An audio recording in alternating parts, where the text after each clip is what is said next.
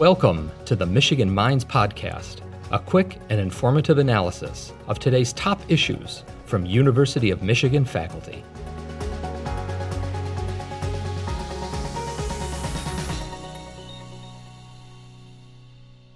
Thank you both so much for joining me today on Michigan Minds. But before we get started on our conversation, could you please share a little bit about yourself, your role at the University of Michigan, and at the Institute of Firearm Injury Prevention? Hi, my name is Xingfang Xie. I am uh, currently a research assistant professor at the University of Michigan Institute for Firearm Injury Prevention. Um, with my training and research programs in health behavior and health education, uh, I take public health perspective and use this multi-social ecological level analysis to understand the relationship between violence and um, and long-term health and firearm-related outcomes. I am also especially interested in identifying evidence-based approaches to address health disparities in, health, uh, in violence-related outcomes, including school violence. Hello, my name is Justin Heinze. I'm an associate professor in the Department of Health Behavior and Health Education at the University of Michigan School of Public Health. I'm also the co-director of the National Center of School Safety, and I'm very interested in how youth exposure to violence and victimization can affect uh, students' adoption and persistence in terms of their role attainment. Thank you both so much for sharing that. And I want to jump right in. What is the field of firearm injury prevention, and how is this type of research growing? Yes, certainly. Um, this field is, of study is one of the great importance of addressing an ongoing crisis and this nation's, um, uh, and while also respecting the critical social and historical context for firearms in the United States. So I believe the common goal shared among all of us is to identify evidence-based solutions to prevent these injuries from occurring uh, whether they're systematic, personal, or other solutions. This kind of study seeks not to elim eliminate the use of firearm, but to make their use safer. So that's a common goal. And this is a, a really important time in the area of uh, firearm injury prevention. So for a long time, there was this moratorium on federal funding that was directly associated with uh, firearm research. And we are just now starting to see a change. So there's been a, a, group of researchers over the past 20 years that have been trying to, to keep this field moving forward. But with some federal reinvestment and some of the work that's happening at the University of Michigan, we're starting to see more and more junior faculty begin to pursue this area, uh, to think about different ways to intervene, to be to collaborate with community organizations that are already doing this work in, in major cities where there's a high firearm injury burden. So it's an exciting time to be looking at this field and be working with a lot of new faces, in, in addition to some uh, more senior faculty and researchers that have been doing this work for a long time. Thank you for sharing that insight with us. Recently, you both, along with other researchers, have focused your efforts on understanding when students will report a potential threat to their environment. Could you please discuss what this research is? Sure, and it comes from a developing body of research that suggests when, when, there have been active shooter incidents on campus, more often than not, and as much as 75 to 80% of the time, the perpetrators in some way indicated that they might be uh, planning to perpetrate some of that violence. So they're posting it on social media, they're writing something, their behavior is changing. And in retrospect, people reflect back and say, I wish I would have spoken up. I wish I would have said something. And so part of the role of this project was to test that idea. So we were working with the National Institute of Justice and the Sandy Hook Promise Foundation. Sandy Hook Promise Foundation is implementing what they call the Say Something Anonymous reporting system. This is a system that allows students to use an app or a phone or a computer to express a concern that they have about themselves or others. That information then goes to a call-in center or a tip, a tip line center, which is either shared with law enforcement or the schools. Now, anonymous reporting systems or confidential re reporting systems, they're actually uh, pretty widespread. You see them in states throughout the country, but there hasn't been a lot of research applied to them. So we don't know how well they work in terms of preventing violence. And so part of our role was to serve as the evaluation team for that project. This was happening in Miami-Dade County. And so we worked with the school district and Sandy Hook Promise to conduct this uh, uh, randomized control trial. And uh, what we found is, along with our fellow co-authors, um, is that this kind of training combined with anonymous reporting system uh, the use of the system uh, with, within school settings. And we found that this program improves students' self-advocacy and intention to report concerns when uh, we tested the program among more than 700 students who participated in the study. We do know that self-advocacy and intention are the two most significant predictor of uh, health behavior or behavior change. So that's encouraging result we found. Uh, we also saw that there are evidence uh, our, this program reduces overall school violence compared to schools that did not receive such program. Thank you for sharing that information. You mentioned the Sandy Hook Promise Foundation. Could you explain the ideation process with that organization? So I believe this uh, reporting system, anonymous reporting system, was uh, initially developed in response to students sharing that they had no trusted adult or that they were afraid if they were identified as sharing information that could be used against them.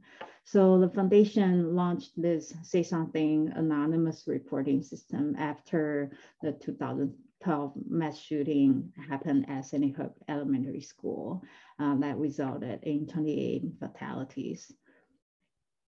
And the University of Michigan, uh, our, our team has been partnering with the Sandy Hook Promise Foundation for about five years. So again, and, following the, the shooting at Sandy Hook Elementary School, um, Sandy Hook Promise began to develop curricula that was focused on improving social climate and then promoting this idea of see something and say something. It was a little bit later that they launched their anonymous reporting system as well.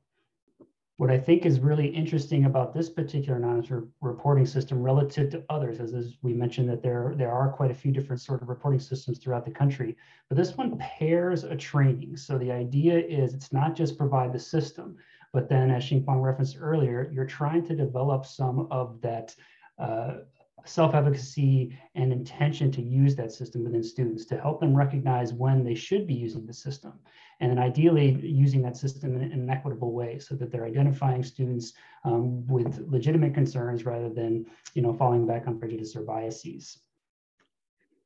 Yeah and i think the training um, that they offer teaches students and school personnel about what, when, and how to report warning signs. So the what refers to what kind of warning signs for individual to do harm or to others or themselves. So they teach students how, uh, what, what kind of sign to recognize. And then when should uh, they report it? And finally, if they do want to report any concern, how to report it through different trustworthy channels, including the anonymous reporting system, including trusted adult, including school teacher. Uh, so there are multiple ways that a student can report it safely. Um, the other um, component of the program they offer is called SAVE Promise Club. And that's a program that come along with the training that engage students in the school setting, um, haven't active, active, actively uh, participated in the school violence prevention effort. And one of the things I really like about our partnership, I mean, this feels like a research to, uh, to practice type of of project or endeavor.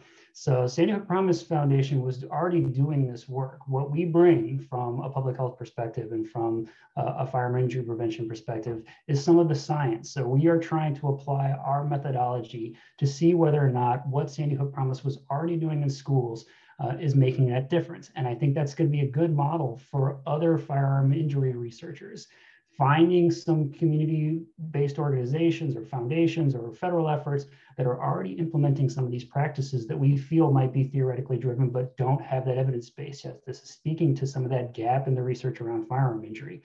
and working with those partners, um, applying again our, our methods in science to see whether or not these programs are making that difference, and then hopefully develop some best practices for others who want to emulate those things moving forward. For those who may not know, how do anonymous reporting systems work? Anonymous reporting system uh, allow and encourage individuals to safely report an issue whenever they see uh, their peer or classmate, friend, someone they know, it could be adults, um, who is having mental duress or at risk of har harming themselves or others. Um, the system offers a channel um, to report those concerns. And then uh, they have a national crisis agency who receive and follow up on these tips accordingly. Um, this say something anonymous reporting system that we studied is um, so unique in that way. It provides a holistic approach to its implementation and use. So not only is it implemented uh, the system offered, um, but also offer the training and student engagement component, component as well.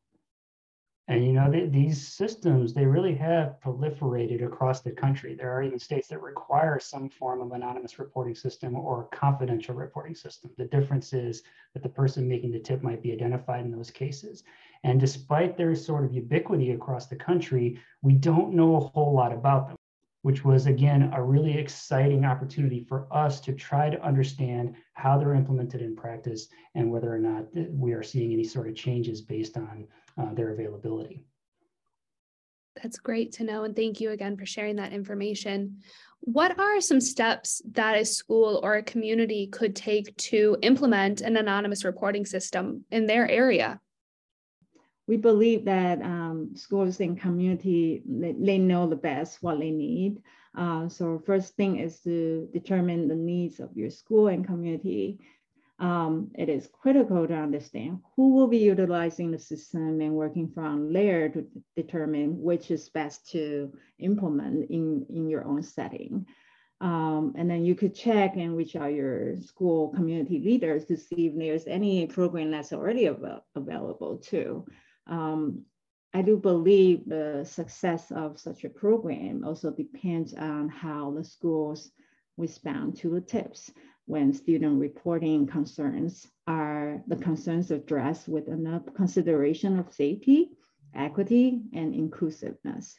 And um, it's important to consider is there a team of adults who can address the concerns raised, bearing students' best interest in mind um, it is also always a good idea to consider anonymous reporting system or a tip line as just part of a more comprehensive approach to school safety instead of thinking as a one size fits all program or a single solution toward school safety.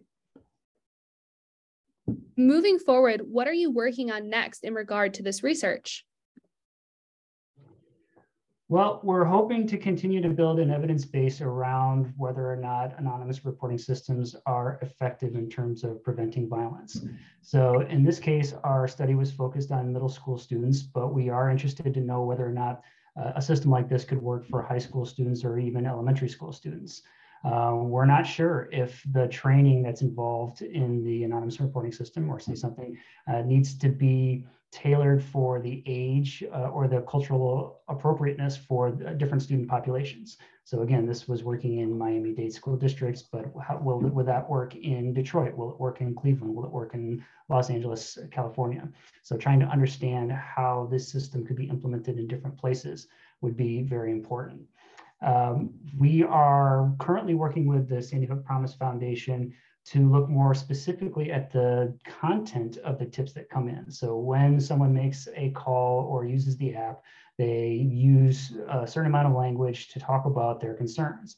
And we haven't had an opportunity to really delve into what is the nature uh, and the disposition of some of that information. How long does it take for that information to go to a crisis center and ultimately be acted upon by the school or law enforcement, particularly if it's not a, a certain exigency to the situation. If it's perhaps a concern about mental health or about bullying, which we do see. So it's not always tips about for example, uh, an imminent shooting. And so, how do these tip lines and centers work to understand areas where perhaps there were not the original intention, um, but we still want to be capturing students who might be at risk? And how do we work with those students, particularly if names are involved or if certain information, if there's not quite enough detail to act upon them. So to understand some of that information will help us begin to develop best practices so that when other states or school districts are trying to implement uh, the SAR system or systems like that, we can help them think through some of these challenges and be prepared to serve their student bodies.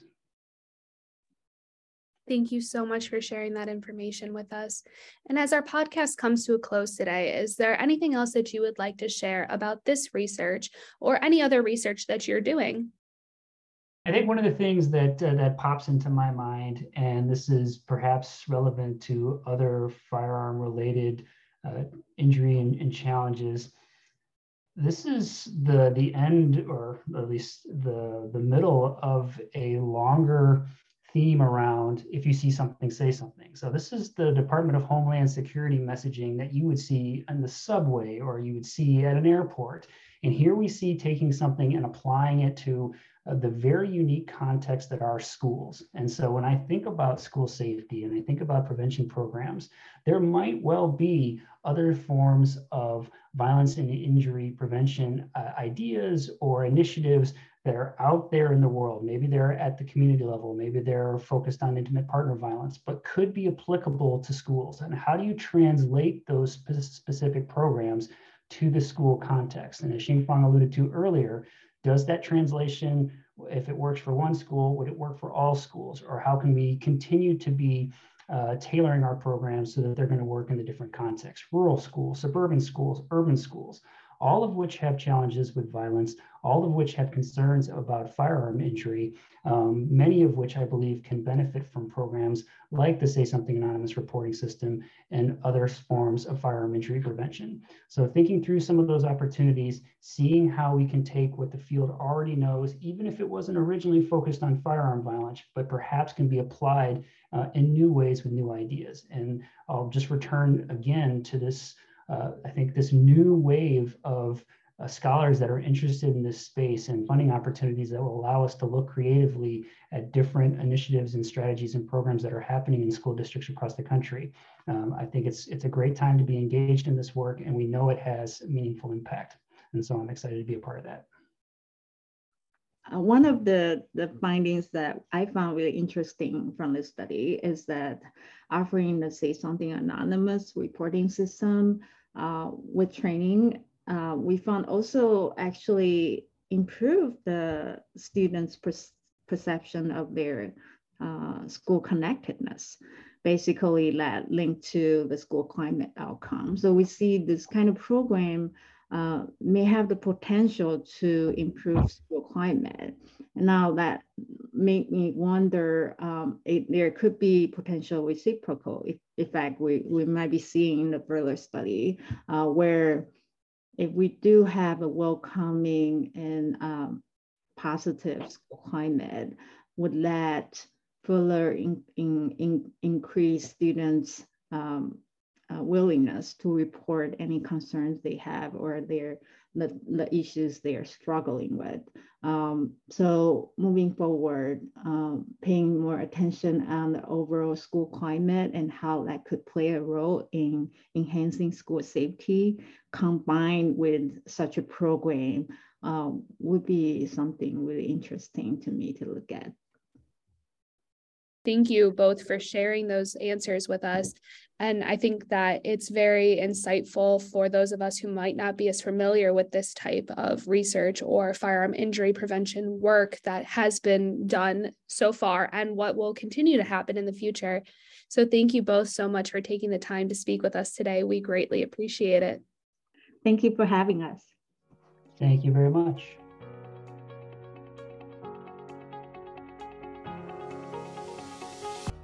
Thank you for listening to the Michigan Minds Podcast, a production of the University of Michigan. Join the conversation on social media with hashtag UMichImpact.